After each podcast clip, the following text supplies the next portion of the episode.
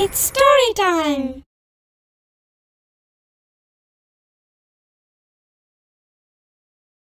மலர் பாதையா அல்லது முள் பாதையா? எதை தேர்ந்தெடுக்க போறோம்னு முடிவெடுக்கிற நேரத்துல முள் பாதையை தேர்ந்தெடுத்து அதுல பல தடைகளை தாண்டி இன்னைக்கு உலகத்தோட நம்பர் ஒன் பணக்காரரா இருக்கிற ஜெஃப் பெசோஸோட வெற்றி கதையை இன்னைக்கு நம்ம பார்க்கலாம். இது வரைக்கும் நம்ம சேனலுக்கு சப்ஸ்கிரைப் பண்ணலன்னா உடனே சப்ஸ்கிரைப் பண்ணி பக்கத்தில் இருக்கிற பெல் பட்டனை கிளிக் பண்ணுங்க. ஸ்டோரி டைம் தமிழ் சேனலுக்காக உங்களுடன் ரவிசங்கர் பாலச்சந்திரன். கதையை கேட்கலாம் வாங்க. ஆயிரத்தி தொள்ளாயிரத்தி அறுபத்தி நான்காம் ஆண்டு அமெரிக்காவில் நியூ மெக்சிகோவில் இருக்கிற அல் புகர்கிங்கிற இடத்துல பிறந்தவர் தான் ஜெஃப் பெசோஸ். இவருக்கு ஒரு வயசா இருக்கும்போதே குடிப்பழக்கத்துக்கு அடிமையாயிட்ட இவரோட தந்தைக்கும் தாய்க்கும் இருக்கிற திருமண உறவு முடிவுக்கு வந்துருது. சில ஆண்டுகள்லேயே அவரோட தாய் மிகுவல் பெசோஸ்னு ஒருத்தரை இரண்டாவதா திருமணம் செஞ்சுக்கிறாங்க. அப்போ நாலு வயசா இருந்த ஜெஃப்பை முறைப்படி அவர் தத்து எடுத்துக்கிட்டதுனால தான் அவரோட பேரான பெசோஸ் ஜெஃப்புக்கு பின்னாடி சேர்ந்து ஜெஃப் பெசோஸ் ஆனாரு. சின்ன வயசுலயே ஜெஃப் பெசோஸுக்கு அதிக அளவுல புத்தகங்கள் வாசிக்கிற பழக்கம் இருந்திருக்கு. வளர்ந்து பெரியவன் ஆனதும் ஒரு விண்வெளி வீரரா ஆகணும் அப்படிங்கிற ஆசையும் இருந்திருக்கு. ஆயிரத்தி தொள்ளாயிரத்தி எண்பத்தி ஆறாம் வருஷம் பிரின்ஸ்டன் பல்கலைக்கழகத்தில் மின் பொறியியல் மற்றும் கணினி அறிவியல்ல பட்டம் பெற்று அவர் வெளியே வந்தப்போ இரண்டு பெரிய நிறுவனங்கள்லேருந்து இன்டெல் மற்றும் பெல் லேப்ஸ்லேருந்து அவருக்கு அழைப்பு கடிதம் காத்துக்கிட்டு இருந்துச்சு. ஆனா அந்த ரெண்டு நிறுவனத்திலையும் வேலையை எடுத்துக்காம புதிதாக ஆரம்பிக்கப்பட்ட ஃபிடல்ங்கிற நிறுவனத்துல அவர் வேலைக்கு சேர்ந்தாரு. ஃபிடல்லையும் பேங்கர்ஸ் ட்ரஸ்ட்லையும் சில வருஷங்கள் பணியாற்றினதுக்கு அப்புறமா புதிய தொழில்களில் முதலீடு செய்கிற டிஇ ஷா அண்ட் கம்பெனியில் வேலைக்கு சேர்ந்தாரு. அந்த வேலை தான் அவரோட வாழ்க்கையில் மிகப்பெரிய திருப்பு முனையாக இருந்துச்சு. முப்பது வயசுலேயே மிகப்பெரிய சம்பளத்தோட அந்த நிறுவனத்தோட துணைத் தலைவராக பொறுப்பேற்றுக்கிட்டாரு சின்ன வயசுலேயே நிறுவனத்தோட மிக உயர்ந்த பதவிக்கு வந்த அவரை எல்லாருமே ஒரு வெற்றியாளராக தான் பார்த்தாங்க. ஆனா ஒரு சராசரி மனுஷனை போல நல்ல சம்பளம் நல்ல பதவின்னு சொல்லி நிம்மதியா வாழ்க்கையை ஓட்டுறதுக்கு ஜெஃப் பெசோஸ் கொஞ்சம் கூட விரும்பல. அவர் அந்த நிறுவனத்தோட பதவியை விட்டு விலகலாம் அப்படிங்கிற முடிவு எடுக்கும்போது அவரோட நலம் விரும்பிகளும் குடும்ப உறுப்பினர்களும் இது ஒரு சரியான முடிவு இல்ல. நல்ல சம்பளம் கிடைக்கிற இந்த பதவியை விட்டு விலகிறது தப்பு அப்படின்னு சொல்லி அவருக்கு எவ்வளவோ சொல்லி பார்த்தாங்க. ஆனா அவங்க சொல்ற எதையும் ஜெஃப் பெசோஸ் கேட்கற மாதிரியே இல்ல. அவரோட மனசுல வேற ஒரு எண்ணம் இருந்துச்சு. இவர் ஏற்கனவே வேலை பார்த்த டிஇ ஷாங்கிற கம்பெனில இவரோட வேலையே புதிதாக எந்த தொழிலில் முதலீடு செய்யலாம் அப்படிங்கிறத தேடுறது தான் அப்படி தேடும்போது ஜெஃப் பெசோஸுக்கு கிடைச்ச ஒரு தகவல் தான் அவரோட எதிர்காலத்தை பற்றி அவரை சிந்திக்க வச்சுச்சு. உலக அளவில் ஒவ்வொரு மாசமும் இன்டர்நெட் பயன்பாடு இரண்டாயிரத்தி முந்நூறு சதவீதம் அதிகமாறத அவர் கவனிச்சாரு. இன்டர்நெட் பயன்பாடோட இருக்கிற எந்த வியாபாரத்துக்கும் நல்ல ஒரு எதிர்காலம் இருக்குங்கிறத அப்பதான் அவர் நல்லா புரிஞ்சுக்கிட்டாரு. இதே சமயத்துல ஏதோ ஒரு வழக்குல அமெரிக்கன் கோர்ட் கொடுத்த ஒரு தீர்ப்பு அவரோட கவனத்தை மேலும் கவர்ந்துச்சு. நிரந்தரமா ஒரு கடை இல்லைன்னா விற்பனை வரி வசூலிக்க தேவையில்லைன்னு அந்த தீர்ப்புல இருந்துச்சு. இது இரண்டையும் இணைச்சு பார்க்கும்போது தான் அவருக்கு அந்த வியாபார எண்ணம் வந்துச்சு. அதிகரிச்சுக்கிட்டு வர இன்டர்நெட்டோட பயன்பாடு ஒரு பக்கம். இணையதளத்துல வியாபாரம் செய்யும்போது விற்பனை வரி கிடையாது அப்படிங்கிற தீர்ப்பு ஒரு பக்கம். இது ரெண்டையும் இணைச்சு நாம ஏன் இணையதளத்துல ஒரு விற்பனையகத்தை தொடங்கக்கூடாது அப்படின்னு அவர் யோசிச்சாரு. இந்த எண்ணம் தான் நல்ல பதவியையும் நல்ல சம்பளத்தையும் விட்டுட்டு ஒரு புதிய நிறுவனத்தை தொடங்கலாம் அப்படிங்கறதுக்கு அவருக்கு தூண்டுகோலா இருந்துச்சு. வேலையை விட்ட உடனே பொதுமக்கள் இணையதளம் வழியா அதிகம் வாங்க விருப்பப்படுற முதல் இருபது பொருட்களை அவர் பட்டியலிட்டாரு. அதுல முதல் இடத்துல இருந்தது புத்தகம். புத்தக விற்பனைக்காக இணையதள வணிகத்துல கடாபிராங்கிற புதிய நிறுவனத்தை அவர் தொடங்கினாரு.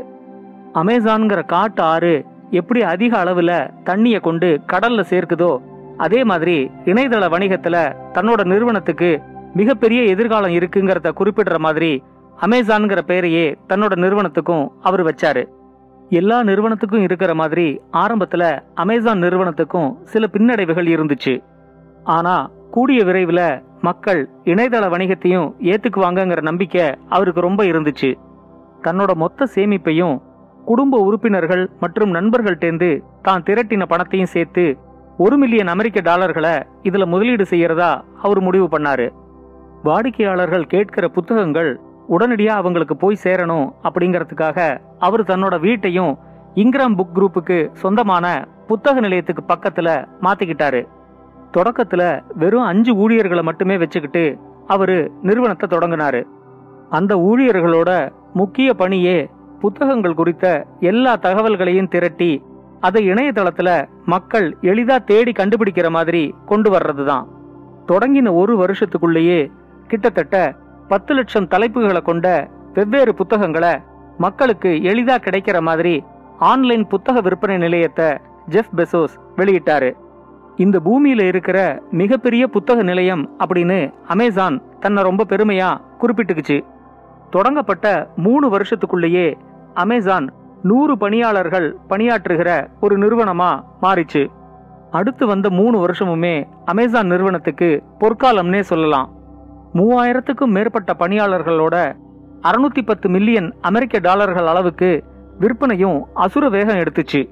ஆனா விற்பனை தான் அதிகமாச்சே தவிர எதிர்பார்த்த லாபம் அமேசான் நிறுவனத்துக்கு வரல. ஒரு வருடத்துக்கு வியாபார மந்தநிலை காரணமா அமேசான் நிறுவனத்துக்கு முப்பது மில்லியன் டாலர் அளவுக்கு நஷ்டமும் ஏற்பட்டுச்சு. ரெண்டாயிரத்தி நாலாம் ஆண்டு கிட்ட அமெரிக்கால இருக்கிற அறுபது சதவீதம் வீட்டுல இன்டர்நெட் வசதியும் இருந்துச்சு. ஒரு பொருளை இணையதளம் வழியா வாங்குற பழக்கமும் அதிகமாக ஆரம்பிச்சிச்சு. இதனால ஏற்கனவே நல்ல பேரோட இருந்த அமேசான் நிறுவனம் இணையதள வணிகத்துல ஒரு தவிர்க்க முடியாத நிறுவனமா மாறிச்சு. புத்தகம்ங்கிறதையும் தாண்டி வீட்டு உபயோகப் பொருட்கள் மின்னணு பொருட்கள் ஆடைகள்னு பலவிதமான பொருட்களையும் இணையதளம் மூலமா அமேசான் விற்பனை செய்ய ஆரம்பிச்சிச்சு. இணையதள வணிகத்திலையும் புதியவர்கள் வருவாங்க புதிய தொழில்நுட்பம் வரும் அதையும் ஏத்துக்கிட்டு அதுக்கு தகுந்த மாதிரியான மாறுதல்களை நம்மளோட நிறுவனத்துல செஞ்சு அடிக்கடி நம்மளை நாமளே புதுப்பிச்சுக்கிட்டு இருந்தாதான் இந்த நிறுவனத்துல நிலைக்க முடியுங்கிறத ஜெஃப் ஃபெசோஸ் புரிஞ்சுக்கிட்டாரு. அதனால தன்னோட நிறுவனத்திலையும் ஒரு நாள் டெலிவரி அமேசான் பிரைம் இலவச டெலிவரி இதை மாதிரி புது புது மாற்றங்களையும் அவர் செஞ்சுக்கிட்டே இருந்தாரு. லாபத்தை மட்டுமே கருத்தில் கொள்ளாம மற்ற நிறுவனங்களை விட தரமான பொருட்களை குறைந்த விலையில மக்கள்கிட்ட கொண்டு சேர்க்கணும் அப்படிங்கறதுக்காக தங்களுக்கு கிடைக்கிற லாபத்துல ஒரு பகுதியை ஆஃபருங்கிற வழியில மக்களுக்கு திரும்ப கொடுக்க ஆரம்பிச்சாரு. அமேசான்ங்கிற நிறுவனத்தையும் தாண்டி தி வாஷிங்டன் போஸ்ட்ங்கிற செய்தித்தாள் நிறுவனத்தையும் இவர் வாங்கி நடத்திக்கிட்டு வர்றாரு. சின்ன வயசுல விண்வெளி வீரரா ஆகணுங்கிற ஆசை இருந்ததுனால ஜெஃப் பெசோஸ் ப்ளூ ஆரிஜின்ங்கிற ஒரு விண்வெளி குறித்த ஆராய்ச்சி நிறுவனத்தையும் தொடங்கி நடத்திக்கிட்டு வராரு. ரெண்டாயிரமாவது ஆண்டே இந்த நிறுவனத்தை அவர் தொடங்கியிருந்தாலும் ரெண்டாயிரத்தி ஆறாவது ஆண்டு தான் ஏவுகணை சோதனைக்காக டெக்சாஸ்ல ஒரு பெரிய நிலத்தை இவர் வாங்கும்போது இந்த நிறுவனத்தை பத்தின செய்தி வெளி உலகத்துக்கு தெரிய ஆரம்பிச்சிச்சு. ரெண்டாயிரத்தி பதினஞ்சாம் ஆண்டு இந்த ப்ளூ ஆரிஜின் நிறுவனம் நியூ ஷெப்பர்டுங்கிற ராக்கெட்டை வெற்றிகரமா விண்வெளிக்கு அனுப்பிச்சு.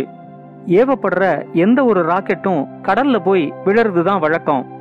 ஆனா ப்ளூ ஆரிஜின் நிறுவனம் ஏவிய நியூ ஷெப்பர்டுங்கிற ராக்கெட் செங்குத்தா திரும்ப வந்து மேற்கு டெக்சாஸோட ஏவுதளத்துல இறங்கினது இன்னைக்கும் ஒரு சாதனையா தான் பார்க்கப்படுது.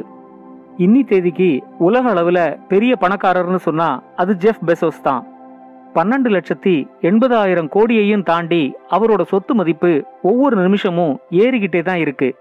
நல்ல சம்பளமும் நல்ல பதவியும் மட்டும் போதும் அப்படிங்கிற எண்ணத்தோட ஒரு சராசரி மனிதரா ஜெஃப் பெசோஸ் இருந்திருந்தா இன்னைக்கும் டிஇஷா கம்பெனியில ஒரு மிகப்பெரிய அதிகாரியா நல்ல சம்பளத்தோட அவரோட பணியை தொடர்ந்துகிட்டு தான் இருப்பாரு. ஆனா மலர் பாதையை தேர்ந்தெடுக்காம முள் பாதையை தேர்ந்தெடுத்ததுனால தான் இன்னைக்கு ஜெஃப் பெசோஸ் உலக அளவுல முதல் பணக்காரரா நிக்கிறாரு.